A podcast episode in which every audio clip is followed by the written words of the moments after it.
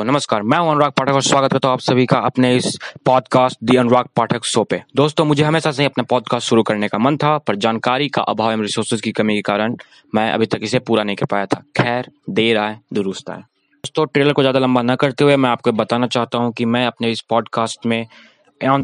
से business politics education technology और entertainment जैसे टॉपिक पर अपने विचारों को प्रकट करूंगा तो आशा करता हूँ आपको मेरा यह पॉडकास्ट पसंद आएगा धन्यवाद